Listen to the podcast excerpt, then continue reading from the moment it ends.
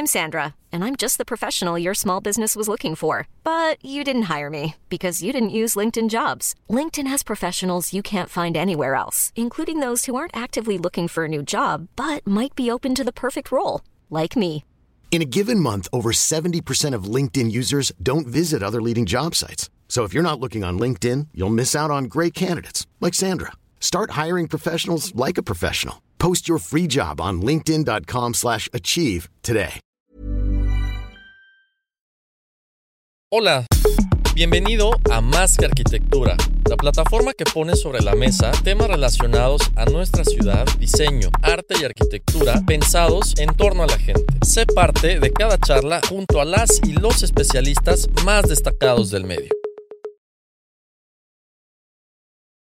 Bienvenidos a Más que Arquitectura.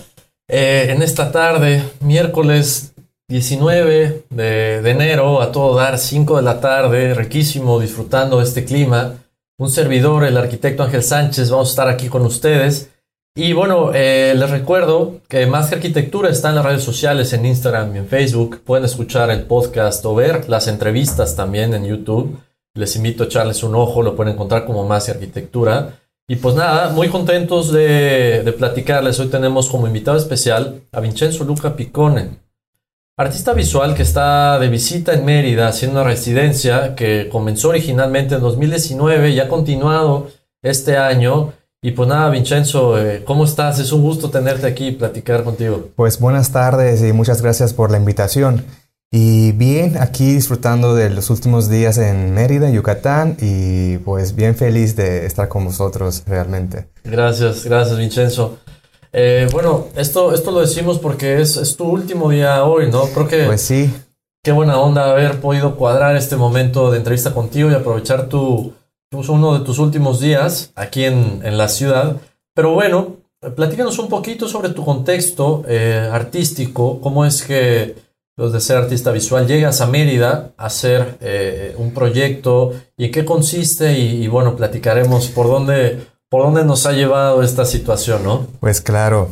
Eh, a ver, yo empecé en 2019 y llegué a Mérida, o sea, llegué a México por, entre comillas, pura casualidad, porque encontré una convocatoria y estaba trabajando en un tema antropológico de Día de Muertos y pues se me cruzaron varios temas y dije, "Ah, bueno, voy, voy a aplicar. Entonces, la primera vez llegué en México en 2019, hice un proyecto, fue súper bien, o sea, descubrí un lugar nuevo y como que me gustó tanto, dije, bueno, quiero regresar, quiero seguir trabajando en México y por esto apliqué para otra convocatoria y la gané y estoy otra vez por, por aquí.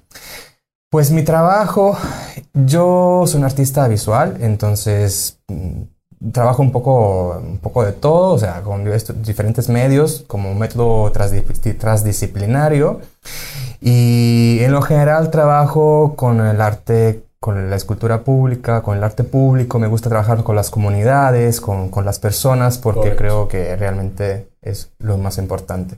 Sí, la, la gente, ¿no? Y, La y- y el gente. arte que involucra el arte, si no de otra manera, pues no, no se logra nada, ¿no? Con- Ajá, con no este vamos a poner ahí una obra y ya la dejamos, ¿no? Hay que tener un, como un diálogo con las personas, con la ciudad, hay que nutrirse de la ciudad para que luego hagas una obra y se si- sientas ahí, ¿no? Bien. Sí. Ahora, de los principales puntos que te trajeron a, a Mérida es el, el tema del Día de Muertos. ¿Cómo, cómo fue esa situación? De- después evolucionó a, a un poco este cambio de tema en tu investigación, pero bueno, Día de Muertos, ¿qué, qué significaba antes de conocerlo aquí en, aquí en Mérida y aquí en Yucatán? ¿Y, y en qué se transformó? Bueno, es un tema muy amplio realmente y todo empezó porque yo soy de Sicilia y en Sicilia también hay un, la- los- las festividades de Día de Muertos es bastante muy sentido, o sea, Es la fuerte, gente es ¿no? fuerte, ajá. Sí. Y, y es un poco diferente, pero como todos sabemos, por el tema de, de la colonización, luego ha habido como se cruzaron ¿no? La- las culturas, y entonces hay algo que, que se cruza ¿no? entre Europa y, y, y, bueno, Américas, ¿no? Ok. Y pues al principio fue nada más una investigación antropológica por ver, para ver cómo se realizan las esculturas que se pueden comer durante el Día de Muertos. O todo, todo las ofrendas ¿no? que tú vas a, Ok. a dar como estos alimentos que a veces tiene como figuras ¿no? antropomorfas que lo vas a ofrecer para, la- para los muertos y luego la misma gente se lo puede comer. Entonces hay como un... Es muy interesante la parte escultórica ¿no? Ok. Y la parte de la cultura a nivel antropológico y ver cómo se sitúa todo el tema entonces del- del- del- de la comida, ¿no? Cómo va Claro. agarrando esta forma. ¿Qué implicación consideras, implicación artística, antropológica y social, eh, esta cuestión de esculturas que se comen, como las calaveritas y algunas otras, ¿no?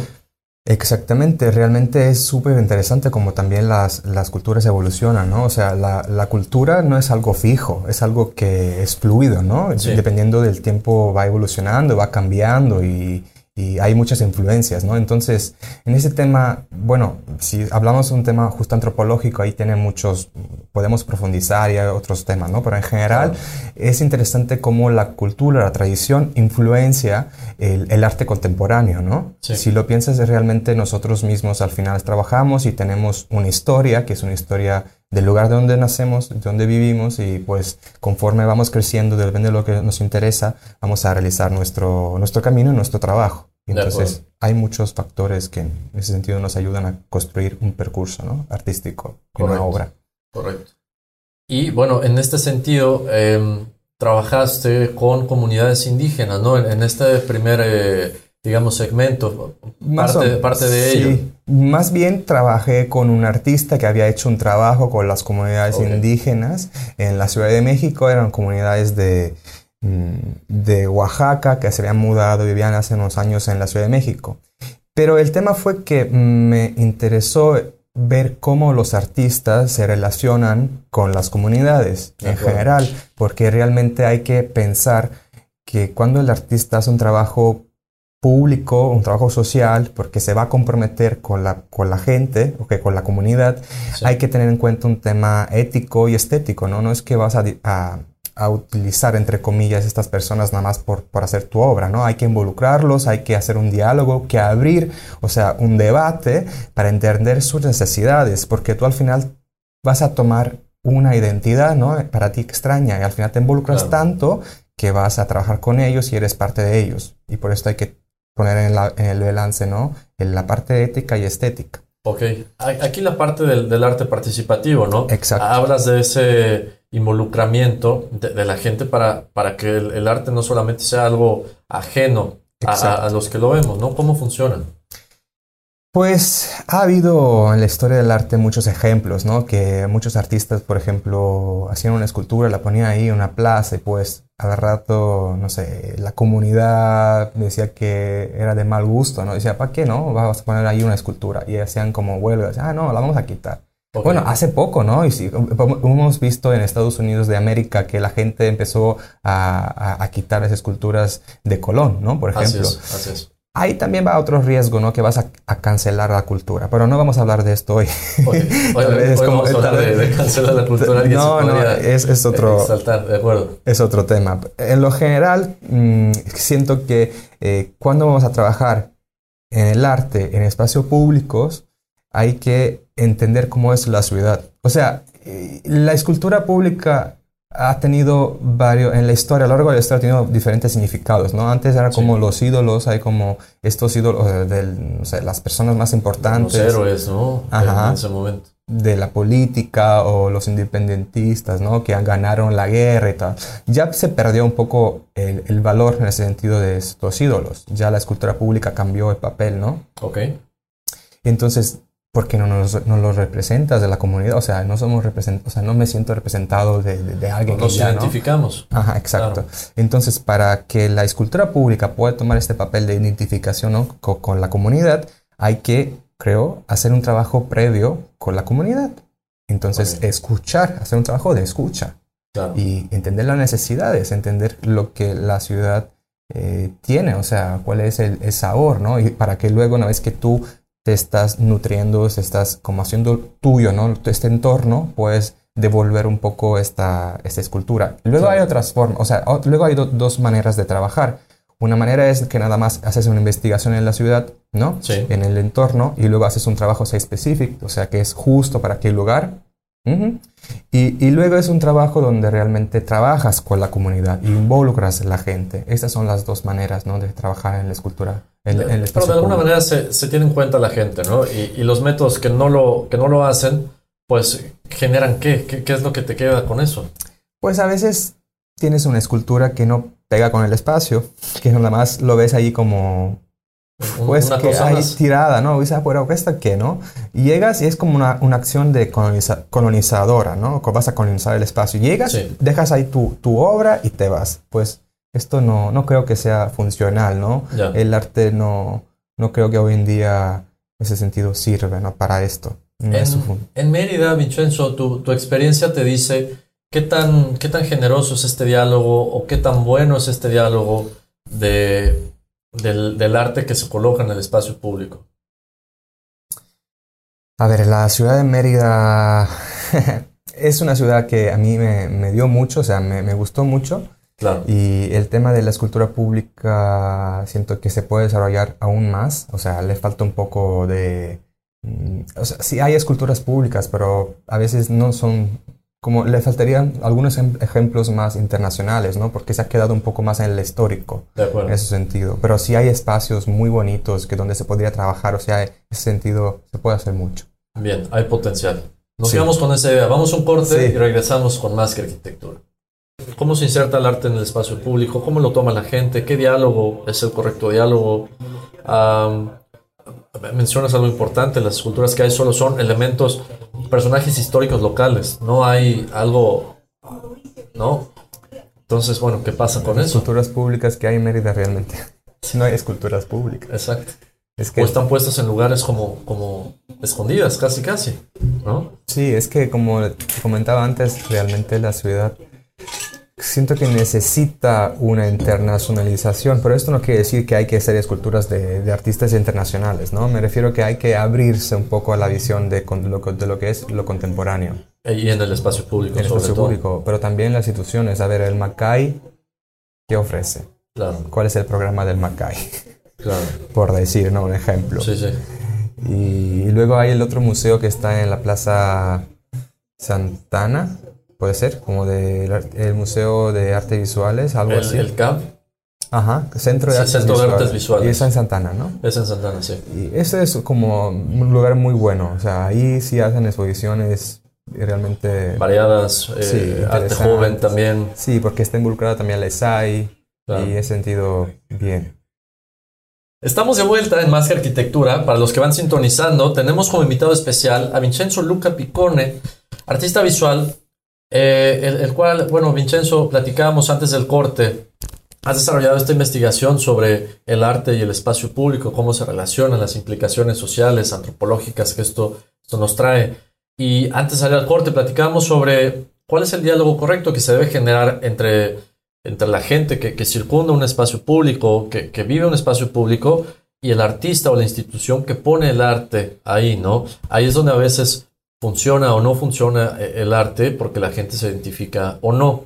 Eh, podemos profundizar en ello. Claro, y a ver, no hay un método, por decirlo, correcto, único y universal. En las artes nada es cierto, ¿no? O sea, Claro, eh, nada está escrito. Ajá, no hay unas reglas, no hay una ley. Realmente las artes varian, ¿no? Y pues hay que decir, claro, que hoy en día tenemos un... Tenemos un- una actitud más bien, ¿no? Una forma de trabajar más contemporáneo, ¿no? Ya no se trabaja en los estudios, se trabaja afuera, se Claro. trabaja con la comunidad, se llaman estas eh, post-studio practice, ¿no? Porque Ok. ya se hacen, des- o sea, fuera del estudio. Ya. Y, a ver, por cómo yo veo el, el arte contemporáneo, cómo se trabaja con, con- con la comunidad, o sea, con, más bien con el espacio público, como decía antes, como les comentaba antes, ya la escultura no se puede dejar ahí nada más porque hiciste, eres un escultor y la haces ahí y pues la ya la dejas. en un parque, ¿no? O en una glorieta. Hay que hacer un- una intervención más como de esa específica, o sea, que se tiene que, que poner ahí porque realmente has aprendido de la historia, has conocido el lugar y ya como que conoces y, y desde ahí se genera la obra, ¿no? Ya. Luego el tema que puedes trabajar con, con las personas, con la ciudadanía, es otro tema, pues dependiendo un poco de- de- del método ¿no? que cada artista tiene en su, en su perfil, en su, en su trabajo, ¿no? Ya. Eso es un poco lo general.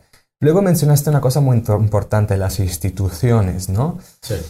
Las instituciones hoy en día tienen un papel muy, muy claro, muy, bueno, no tanto claro, más bien clave. Ok. Porque a veces no está A veces no está el- tan de claro. ¿de? Pero se parecía la palabra. Sí, sí. Em, ¿Por qué esto? Porque realmente el- la institución en tema de, como el museo, ¿no? Es un intermediario, ¿no? Hace la mediación entre el artista y el público. Claro, es como un curador oficial, ¿no? De, de- Vamos de a- la situación. Ajá, entonces te ayuda a dialogar, porque a veces el artista no siempre puede lograr llegar a la gente, ¿no? Entonces, el, el- el display, así por decirlo, o sea, el la pantalla, ¿no? El lugar donde se va a dar esto puede ser el museo. Ya. No siempre es así, pero el museo tiene su papel, tiene su, su rol y es importante Claro. porque media todo esto. Y el otro tema es que también el artista hoy en día también es un educador, Ok. ¿ok? Porque realmente te está relacionando con alguien y tienes que saber explicar. Ya estamos hablando de didáctica, por ejemplo, de pedagogía. Sí. Y en ese sentido hay que hacer un trabajo de descolonización. O sea, no, de, o sea, no puedes llegar ahí y decir, mira, esta es mi, mi teoría, mi didáctica. y- y así son No. las cosas, ¿no? No, exactamente, no tienes que, que hacer un trabajo de, de colonización, es descolonización. Ok. Y, y por ese sentido realmente es difícil, o sea, trabajar con la comunidad, porque luego si tú realmente le das su- su sus espacios, hay que mediar, porque tal vez ellos quieren algo diferente que no está en tus planes, y entonces tú como artista tienes que tomar decisiones, ¿no? Y ahí hay un tema de ética y estética. ¿Qué tanto vas a involucrar a la gente y qué tanto entonces luego tienes una algo, o sea, que se va a reflejar en tu obra? Entonces, si a ellos, por, por decir un ejemplo, Sí. le gusta algo que tal vez no es tanto estético, que no es tan bonito, entre comillas, Claro. pero tú dices, es que lo estoy haciendo con ellos, tengo que aceptar esto, ¿qué tanto tengo que aceptarlo? O si voy a decir yo no, esto lo voy a hacer como yo digo, entonces a nivel ético se va a bajar. va para abajo. Aunque en valores estéticos, de acuerdo a lo que tú crees, esté más alto. Ajá, Entonces están directamente relacionados la estética y la, y la ética en este sentido. exacto. Y por lo que dices, la estética es algo más cultural. Estética también es cultural. ¿Y cómo, cómo sabemos Claro. dónde los valores estéticos de algo empiezan y terminan en lo local y, comienzan a ser universales? Para entender la, la estética, los valores fundamentales de, de la estética, cómo comprenderlos sin, sin pensar que pueden ser subjetivos. Bueno, es complicado. Ahí podemos hablar muchas horas sobre Platón y lo bello, qué es lo Claro, bello. Ya, claro. no vamos a perdernos en estos, ¿no? Sí, Pero claro, hay que entender un, un valor estético, ¿no? Porque a veces el arte contemporáneo no, no está tan claro. Dices, a ver, ¿qué es esto, no? Se, se confunde, ¿no? Dices, muy conceptual, ¿no? Muy Difícil de, conceptual. de- de digerir a primera Ajá, vista. ¿Es esto qué es? Eso yo también lo puedo hacer, ¿no? Pero claro, Ajá. pues que, que no, ¿no? Y- Pero claro que Claro no. que no, ¿no? Es que si no, no, no tendríamos todos estos artistas. O sea, es, es complicado el tema. Pero sí, el tema de la estética. mm, yo regresaría más a un tema de estética como derecho universal. Ok, ¿A qué me refiero con esto? Que desde ya unos siglos las ciudades ya son más feas, ¿no? En sentido que, vamos a, a explicarlo, ¿no? Porque, porque no, claro que no son feas en sentido que la arquitectura es muy hermosa y todo. acuerdo. Yo me refiero que ya las artes se van, se, o sea, las la, la- las obras públicas que antes había, ¿no? Por ejemplo, en las iglesias, por decir, ¿no? Que servían como una forma de educación, ¿no? A la, a la población, ¿no? Ok, ya se guardaron todo en los museos. Y también las obras públicas, ya no hay tantas obras públicas. O bueno, sí también hay, pero no era, ya es, cambió su papel, ¿no? O sea, e- el, rol es diferente. ya. Entonces, lo que creo es que ahorita mm, se necesita en las ciudades más un concepto de belleza, de, de lo bello, Sí. ¿no? De, de- de la estética.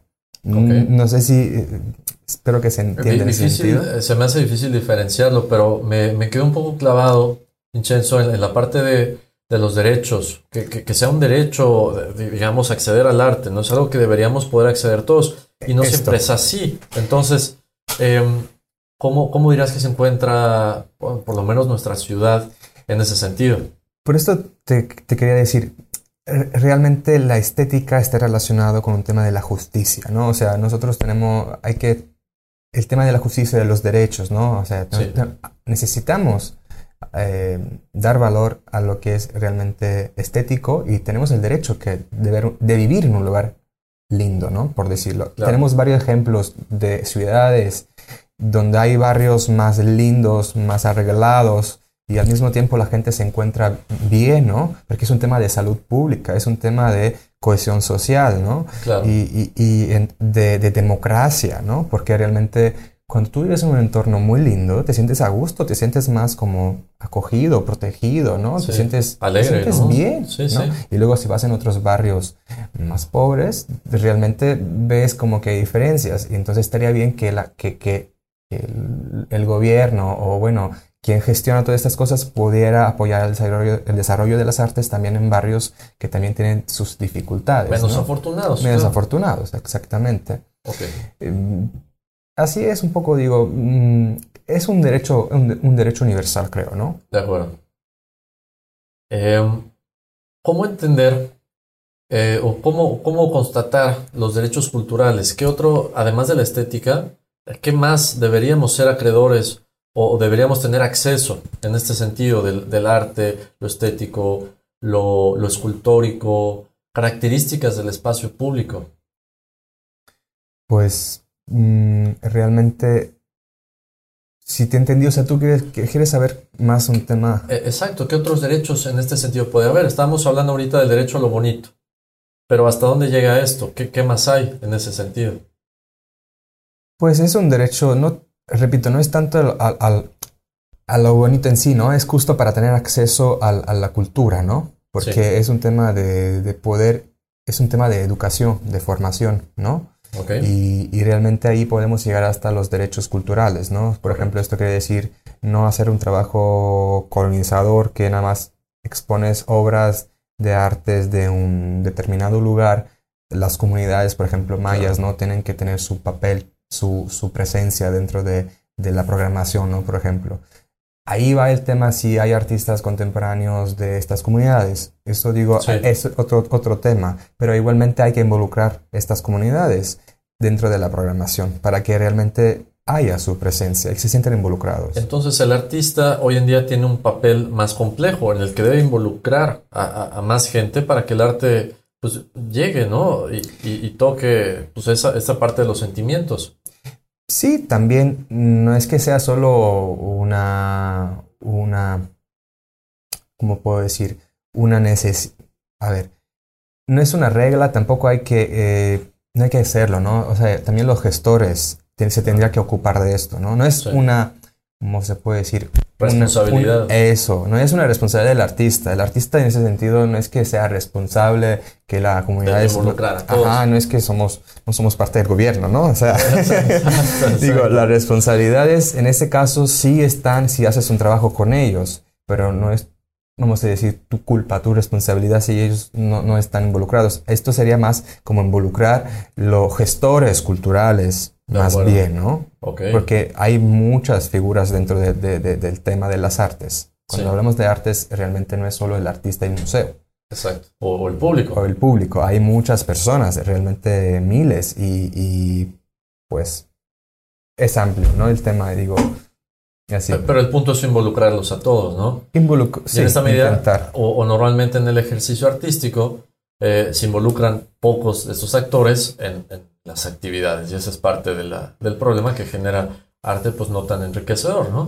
Sí, o tal vez que está destacada del contexto y entonces a la gente no le importa y tampoco va a los museos y tampoco, o sea, se, se interesa y dices, a ver, pero ¿qué, qué necesi- necesidad tengo hacer una exposición si luego la gente del, del No, mismo lugar no va? Ajá. No hay gente, no va gente. Estás gastando el dinero público para, ¿para qué no? De acuerdo. Entonces, Hay que, hay que hacer que la gente vaya a ver el arte. Vamos a quedarnos con esa idea. Vamos a un corte y regresamos con más de arquitectura. No, claro, no podemos pensar que el artista es responsable de que la comunidad... No, el artista es un artista. pero ¿no? estamos De- platicando, es como, claro. está bien como Está- que surgen bueno. las cosas, ¿no? Exacto, exacto. Pero responsabilidad en italiano es igual que en español. O sea, no es que sea el tema que a veces no sé el idioma, es que Sí, no salen las palabras. claro. Ay, bueno. Vamos a meternos con tu proyecto La Plancha y también entender eh, cómo nace esta inquietud, ¿no? Porque creo que el, el punto con el que tú abordas la plancha es un, es un punto de vista distinto al que, al que siempre se hace. No siempre es, tu estudiante, lo platicamos, estudiantes de arquitectura hagan un parque. Claro. Y es un juego de a ver quién arma en planta las curvas más bonitas y estas No, cosas. ¿no? ya no, para que sean. Claro. Entonces, O sea, sí sirve esto, o sea, es, es importante, pero vamos un poco más allá. ¿no? vamos un poco más allá de un parque que, de- del que te puedas apropiar Claro. y, y que te identifiques como espacio público y que te identifiques como vecino y entonces la escultura en ese sentido juega un papel, perdón, Importante. clave. ¿no? Claro. Por ahí podemos ir. No vamos a hablar del tren Maya, ¿verdad? Lo No. puedes mencionar, pero No, no, no, no, es que hoy me preguntaron el tren Maya y no quería, o sea, platicar de esto. o sea, Ah. y yo dije, No, no ¿para qué tiene esta caso. pregunta? no, no, no tiene caso. Es que no tiene sentido. Es un o sea, tema que no tiene pies ni cabeza, entonces es darle vueltas a... no, es que hoy me preguntaron esto y yo dije, a ver, no. ¿Qué pasó? El eh, Javier mensaje sobre una pregunta. No, ya no va a llegar. Todo en camino, pero no llega. Pero quiere ver si puedes escribir una pregunta. El audio no, no, no, no, puso esta respuesta. Vamos que lo escriba. no, no, el audio es otra cosa. ¿Y el público Ah, puede ok. hacer preguntas? ¿Perdón? ¿Y el público puede hacer preguntas? Si, si nos escriben, sí. Por, porque está en vivo, no, no, no hacemos llamadas. No, no, no, claro, no está. Ay, mira, hola, ¿qué tal? no, claro.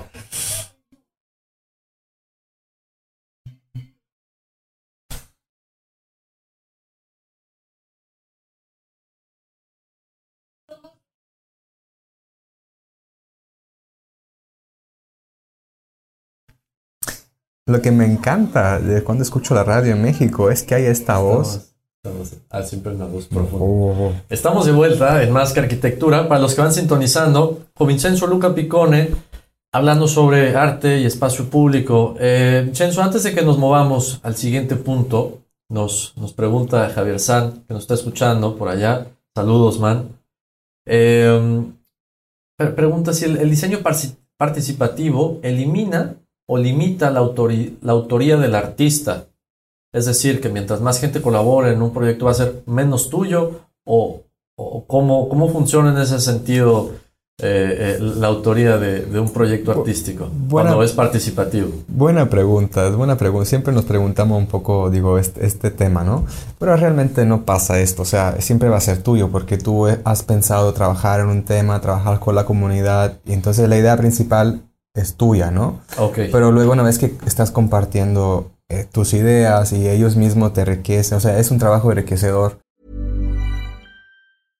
Hey, I'm Ryan Reynolds. At Mint Mobile, we like to do the opposite of what Big Wireless does. They charge you a lot, we charge you a little. So naturally, when they announced they'd be raising their prices due to inflation, we decided to deflate our prices due to not hating you. That's right. We're cutting the price of Mint Unlimited from $30 a month to just $15 a month. Give it a try at mintmobile.com slash switch. $45 upfront for three months plus taxes and fees. Promo rate for new customers for limited time. Unlimited more than 40 gigabytes per month. Slows. Full terms at mintmobile.com. I'm Sandra, and I'm just the professional your small business was looking for. But you didn't hire me because you didn't use LinkedIn jobs. LinkedIn has professionals you can't find anywhere else, including those who aren't actively looking for a new job but might be open to the perfect role, like me. In a given month, over 70% of LinkedIn users don't visit other leading job sites. So if you're not looking on LinkedIn, you'll miss out on great candidates like Sandra. Start hiring professionals like a professional. Post your free job on linkedin.com/achieve slash achieve today. En, lo- en los dos sentidos, tú ayudas a ellos, entre, o sea, es un diálogo. Claro. Entonces la autoría es tuya, luego el trabajo que se genera es un trabajo colectivo. Ok. Pero digamos que este trabajo se, se va a presentar en, algún momento en algo formal, en un documento, digamos, ¿no? Porque lo tienes, tienes que leer sobre ese proyecto que se está generando. Claro. En, en ese documento saldría, por ejemplo... Es un trabajo colectivo, un es un trabajo colectivo. participativo. Sale tu nombre, pero es un trabajo colectivo, ya Claro. mismo sale descrito, ¿no? Claro, claro, por supuesto, no es que sea tuyo, o sea, es, es tuyo, sí, porque tú quisiste hacerlo No, con no, lo ellos y todo, pero hay que mencionar que es un trabajo que hiciste con la comunidad o con las con estas personas, porque Correcto. claro, es compartido. Entonces, sí, es así es. y de ahí viene que sea más enriquecedor, ¿no? El, el resultado. Claro, porque si quisiste trabajar con ellos es porque tú realmente quisiste, no es que tienes Claro. ninguna obligación, nada más es parte de tu práctica y Ah, entonces así es. Así es. así. Ahora, un, un buen ejemplo de esto creo que puede ser, y lo platicamos durante el corte, Vincenzo, eh, el ejemplo de la plancha y, y el Sí. proyecto de, o uno de los muchos proyectos de parques que puede haber para este sitio. La semana pasada llevaste a cabo un taller en conjunto con el ESAI Ajá. para, para hacer algo en este lugar, ¿no? Pero además hay un contexto atrás de esto que a ti te llevó a, a interesarte en este espacio, eh, en esta mancha, a, digamos, entre comillas, abandonada y no Claro. de la ciudad. ¿Cómo, ¿Cómo es esta historia? Pues realmente empecé a interesarme de este lugar porque a la hora de mudarme en Mérida vi que la ciudad es, o sea, es puro concreto, no hay muchos lugares verdes, no hay muchos parques, ¿no? Realmente es, yo vengo de otro, de otro lugar, ¿no? En Europa las ciudades tienen otra conformación. Y entonces a la hora de llegar aquí eh, realmente vi que no había como lugares de descanso en ese sentido, no hay tanto árboles o las pocas plazas que hay, ¿no? Hay como Ok. justo un poco de verde, pero no tanto, ¿no? De acuerdo. Y sobre todo en el centro. Sí.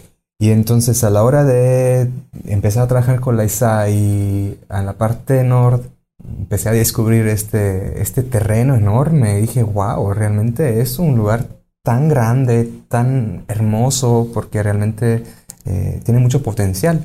Y, y- y lo, y dije, qué pena que está así, o sea, porque digo, podría tener realmente otra, otra forma, otra, otra manera, o sea, se podría presentar de otra manera. Hay muchas Sí. posibilidades ahí.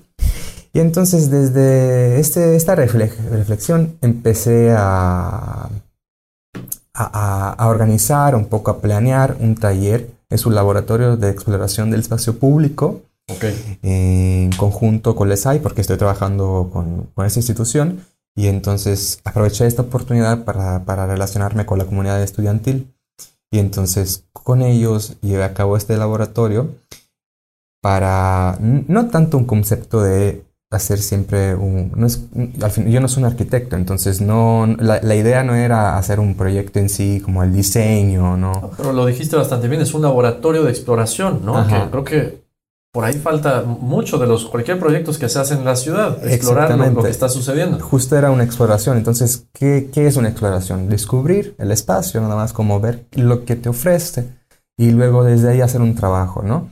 Y entonces involucré a los estudiantes porque necesito, o sea, yo dije, a ver, vamos a trabajar con los estudiantes que son los primeros que viven el lugar. O sea, en los vecinos viven el lugar, pero también lo, lo que están ahí, que viven el lugar, es, son los estudiantes y los profesores del ESAI. Claro.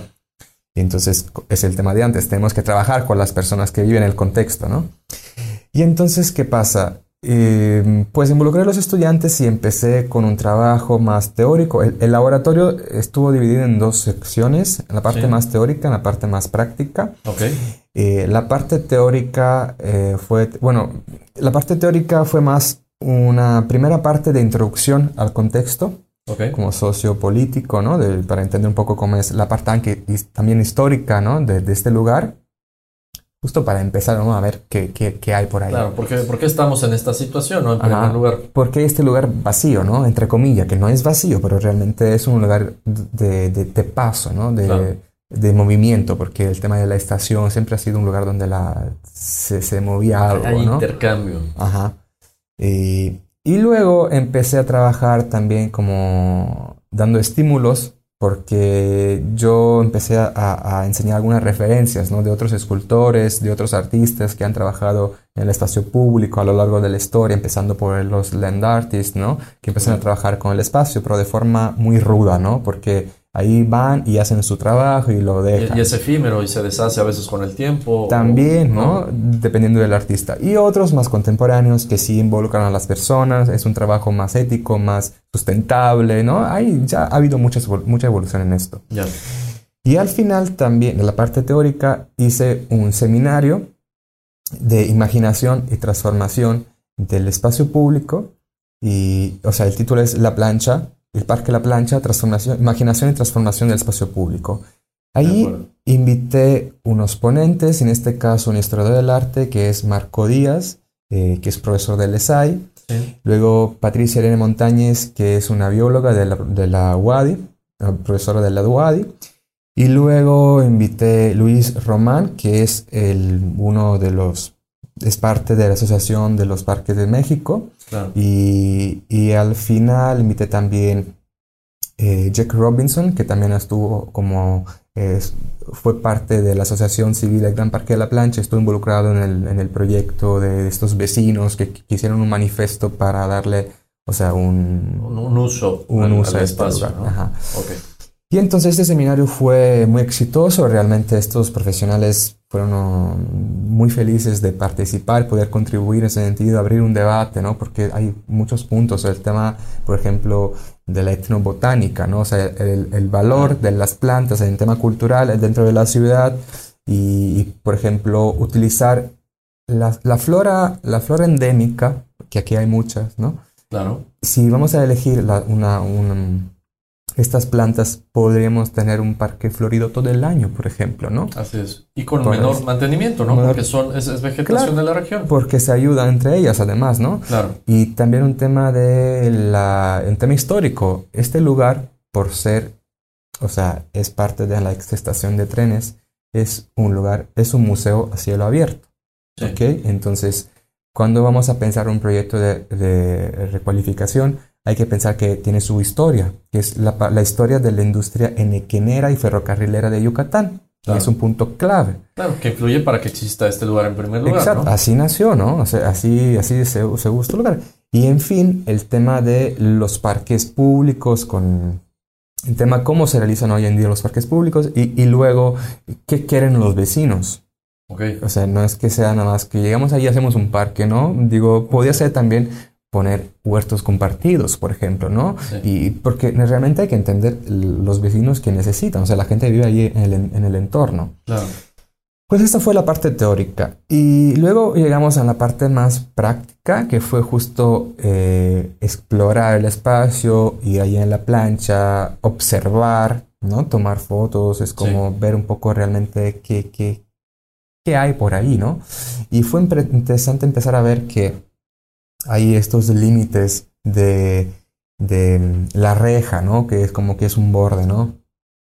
Y este límite y luego está cortado y la gente cruza, ¿no? Y llega al parque, luego hay otros accesos, hay muchas plantas, otras, algunas Hay espontáneas. filtrados, como dices, ¿no? Ajá. Ok. Y luego los mismos vecinos empezaron a, a sembrar plantas, a cuidarlas y se empezaron a hacer Eso es como... algo genial, ¿no? La, la gente, aunque dices no hay algo formalmente organizado y de gran escala, hay, hay aportaciones pequeñas por parte de los vecinos actualmente. Así sucede ahí en la plancha. Y esto es realmente lo más interesante porque realmente la gente te das cuenta que se interesa, ¿no? O sea, está al pendiente. Dices, Claro. a ver, tal vez no pueda hacer mucho en el sentido que, claro, mm, en su mismo, eh, con sus límites, ¿no? Sí. Normal, pero si cada uno puede hacer su, puede contribuir, lo hace con gusto. Y esto es lo más, lo más bonito, ¿no? Ok. Y, y pues entonces nada, como decía antes, hicimos esta ex- exploración para conocer el espacio, el lugar, como tomar fotos, entender un poco las plantas que hay por ahí, como empezar a, a ver qué plantas hay por ahí, ¿no? O sea, como Claro, listar, catalogarlas, ¿no? Un poco, ver cómo también dónde están las, ent- las- los accesos en el parque. Esto fue un trabajo más de resignificación del espacio. Ok. Y es muy importante hoy en día porque realmente es como, como si fuera un lugar, como decía antes, vacío, como que eso no existe. Aparentemente. ¿no? Aparentemente, como si fuera un no lugar, aunque no es un no lugar, porque no- los no lugares son otras cosas. Ok. Pero eh, es como que no, no, no tiene su, su identidad, ¿no? Y tal vez porque siempre ha sido un lugar donde ha habido movimiento, entonces esos Ya. trenes que llegaban, regresaban, y tal vez por esto aún no, no, no se sentó bien, o sea, no se encontró Ya, ya. su forma. Ok. Pero- Sigue siendo un poco abstracto, pero, pero funciona de cierta manera, es lo que estás diciendo. Sí, claro, y por esto digo, el trabajo de resignificación fue muy interesante porque realmente vas a, a dar otro significado a, a lo que es el contexto, ¿no? O sea, Claro. no es algo que esté ahí, es como algo ya diferente, lo vas a dar una forma, ¿no? Ok. Y Y, esto- eso, eso es lo interesante, lo que viene ahorita, que regresemos del corte. Vamos a ver a, a qué les llevó este, este ejercicio y bueno, y cómo va este proyecto actualmente que posiblemente pueda, pueda gestionarse, ¿no es así, Vincenzo? Vamos a, Sí. vamos a un corte, regresamos con más que arquitectura. Súper. Chido. Oye, buena onda. Sí, pues, es- Y el proceso que explicas es muy similar a un proceso de diseño arquitectónico, ¿sabes? ¿Qué pasa? Que los arquitectos, yo creo que hablas de los charret, más o menos. Ajá, más o menos. Pero creo que los arquitectos omitimos mucho la parte chistoso, ¿no? Pero la parte humana, como la parte antropológica de la situación. Sí estudiaríamos perfectamente cómo funcionaba la estación, los estilos arquitectónicos Claro. y tal y cual. Pero la parte humana, antropológica, se queda un poco de fuera, ¿no? Se queda como, vamos a darle un valor estético, funcional a esto y, y ya. Y, lo que, y de lo que hablas como que tiene un nivel más profundo eh, hu- humano, me parece. Sí, porque siento que es necesario. Hoy en día, digo, por mi percepción, ¿no? Claro. Luego depende de cómo cada uno trabaja, ¿no? Pero en general, pon tú, si tú, si tú vives en un lugar, vives, puede ser en el Parque de la Plancha, y mañana los políticos dicen, mira, vamos a construir. ¿Tú qué tal, qué tal te parece todo esto? Mal, de entrada dices mal, ¿no? O sea, ¿por qué? ¿Cómo? ¿Cómo es el proyecto? Ajá, ¿Por o- qué? o ¿No? que O sea, también, no, tal vez no van, a, no van a construir casas, van a, van a hacer un estadio para conciertos. Sí, dices. Digo, no hay que ser por... O sea, imagínate, y, y tampo- y no te preguntaron nada. Es como si yo fuera de mi casa y yo tengo la banqueta y de la nada la quitan.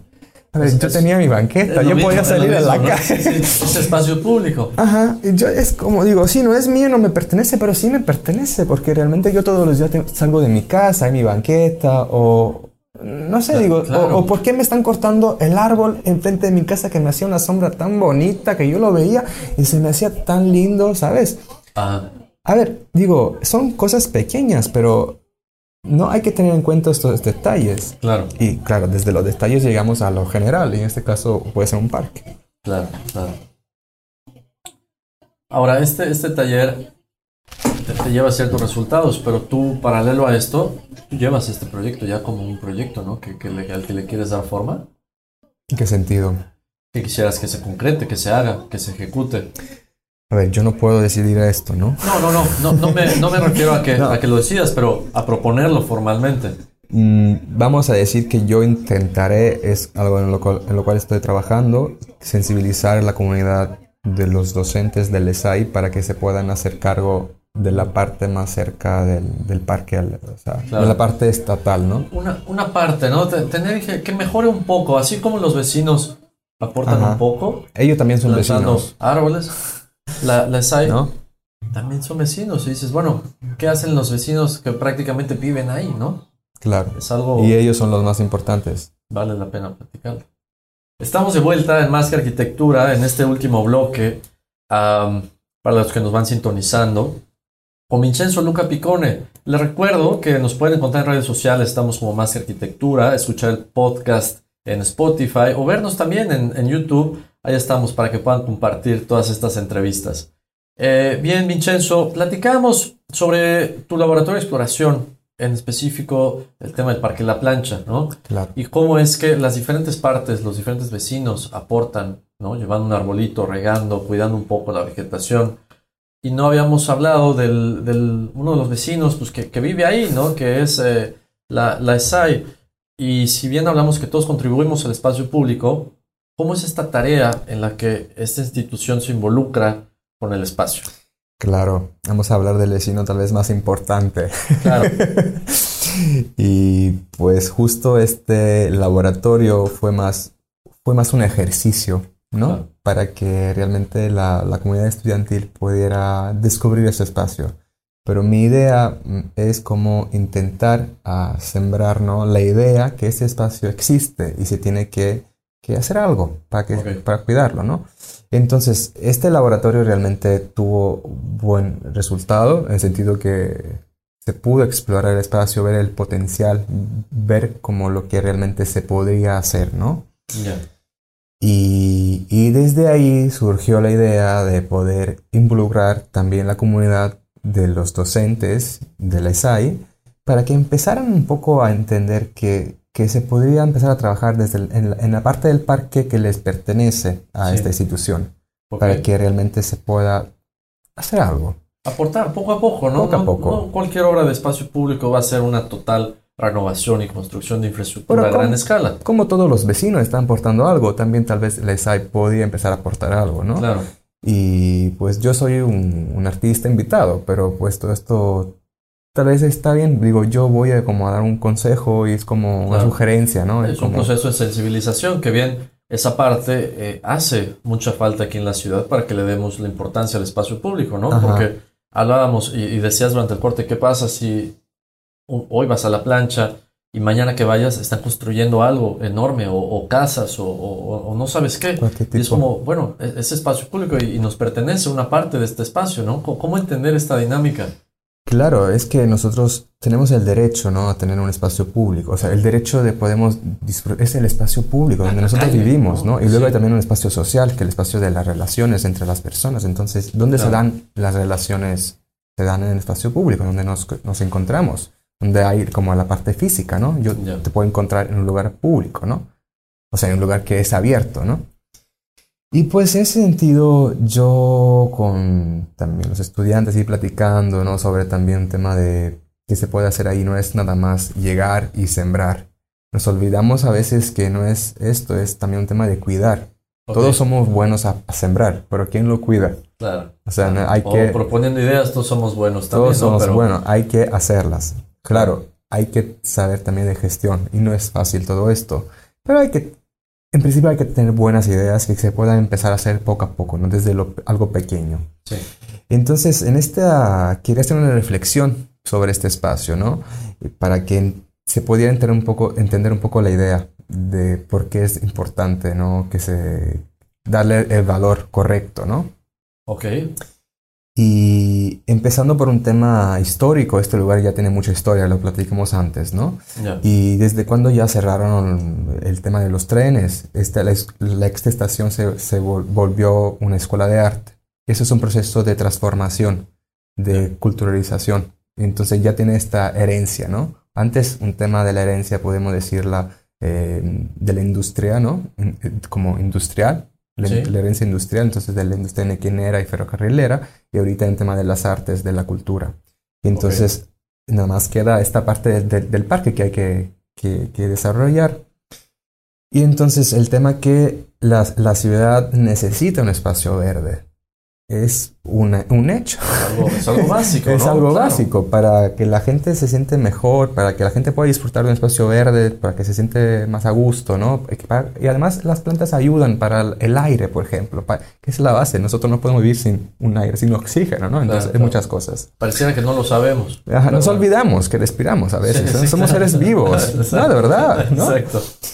Y pues, y entonces, ¿qué, qué pasa? Ahí este espacio es un, museo a cielo abierto. Y ya es un museo como solito porque hay como los restos de la industria ferrocarrilera, ¿no? Y además- los vagones, puedes Ajá. ver ciertas cosas. Ajá, y además cerca hay el Museo de los Ferrocarriles de Yucatán. Sí. Y luego hay una escuela de arte. Y entonces ya hay como varios elementos. Y se me, se me hizo muy, muy, muy claro que ahí este lugar ya está apto para ser un lugar de las artes, o sea, un, un parque de las artes, realmente.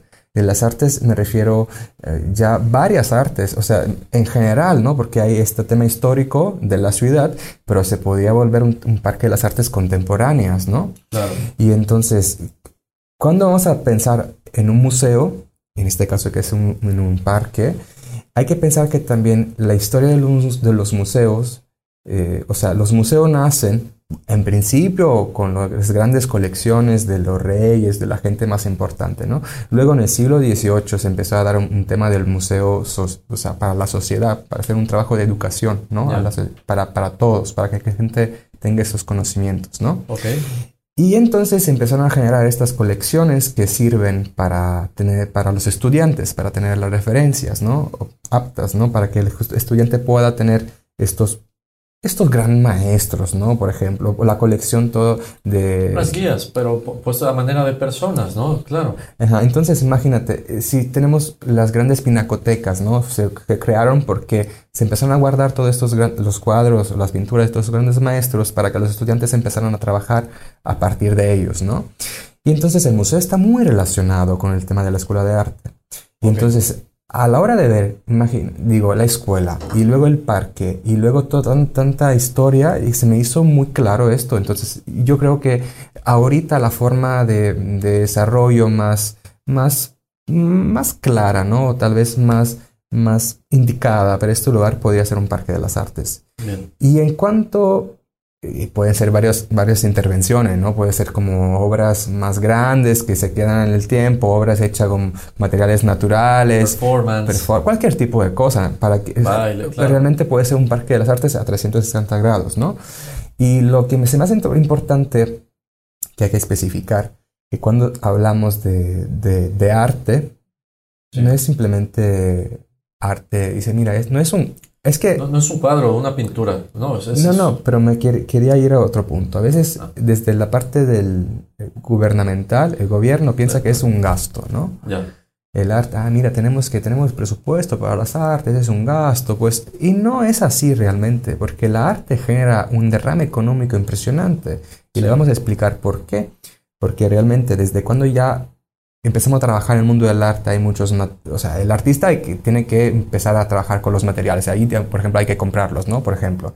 Pero luego también los museos, toda la gente que está trabajando en los museos. Hay muchos trabajadores en el museo. Y hasta Claro. también el- el- el- la persona que hace el transporte de las obras, por ejemplo, ¿no? Y luego todos los, educa- los educadores, hay la gente, o sea, hay lo- los gastos de las energías, por ejemplo, o sea, hay varios gastos, o sea, hay varias, varias cosas, pero esto ¿dónde va? ¿Dónde va? O sea, una vez que hay, hay la presencia de las artes, como hemos dicho en otros bloques, De acuerdo. nos favorece, nos ayuda a un tema de democracia, un tema de, de los derechos culturales, a la formación, la educación de, la pers- de las personas. Y en el último punto, el derrame económico. ¿Por qué? Porque realmente si tú haces un parque y es uno de los parques de las artes más grandes que hay aquí en la, en la parte de- del sur de, de México, porque realmente en México no hay tantos parques de, la- de las esculturas eh, públicas, ¿no? Así Sí, es. hay, hay, hay, pero digo, Claro. podría ser un lugar muy atractivo para que venga mucha gente del eh, nacional, tanto, tanto nacional como internacional.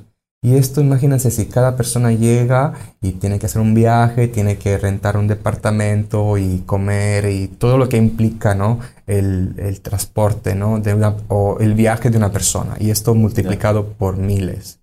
Entonces realmente el derrame económico es, en todo lo- e-, es importante y pueden ganar todos. Me refiero que una vez que llega más gente, la ciudad tiene más poder adquisitivo y puede mejorar porque se puede remodelar más de enseguida. arte y esa infraestructura mejorará. Y es el tema que regresamos antes de la estética, la justicia, para que el entorno sea bonito, para que la gente viva mejor.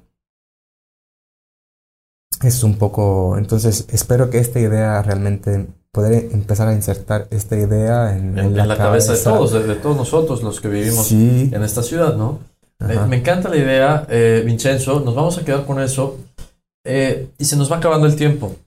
Me gustaría dar este último momento para, para que nos dejes tu reflexión sobre este experimento, pero también tu, tu vivencia social, artística, antropológica en Mérida y que continuará, platicábamos, eh, ojalá a finales Claro. de este año, ojalá eh, pronto.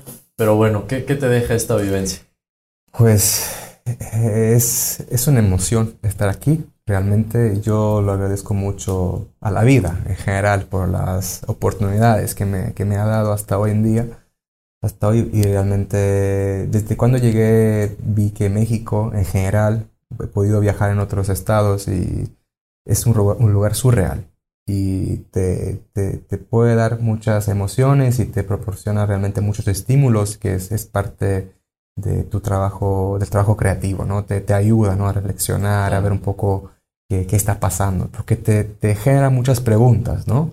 ¿Ok? Porque es tan, tan, tan diferente, hay muchas, como tan, una diversidad cultural tan amplia, y dices, wow, ¿no? Entonces te empieza a preguntar y, y realmente hay mucho que estudiar, mucho que hacer, entonces me voy en digo, esa segunda temporada de investigación, voy a regresar a Italia muy feliz de haber vivido otro tiempo por aquí y realmente veo que espero que también en, mi en mi, en mi vida, cuando, o sea, en mi trabajo, en, yo cuando encuentro otras personas, quien sea de Italia o de otras personas que, que no conocen México, siempre intento hacer un trabajo de, de, de, de sensibilización, entre comillas, ¿no? Porque realmente no, na- no, no se conoce mucho de México, ¿no? Ok. Entonces yo intento explicar realmente que es un lugar hermoso, que hay muchas, muchas diferencias, también muchas problemáticas, como todos los países, pero realmente merece la pena que la gente venga a descubrir un lugar tan hermoso.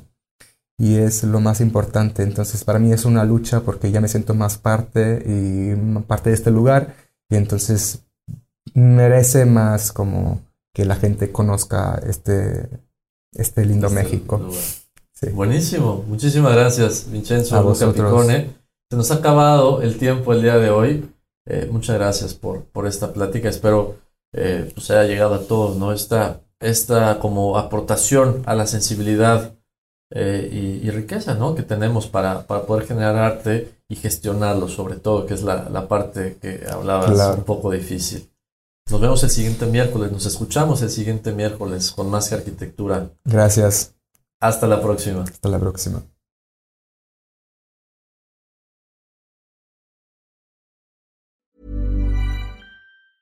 Ever catch yourself eating the same flavorless dinner three days in a row? Dreaming of something better? Well, HelloFresh is your guilt-free dream come true, baby. It's me, Kiki Palmer. Let's wake up those taste buds with hot, juicy pecan-crusted chicken or garlic butter shrimp scampi. Mm. Hello Fresh. Stop dreaming of all the delicious possibilities and dig in at HelloFresh.com. Let's get this dinner party started.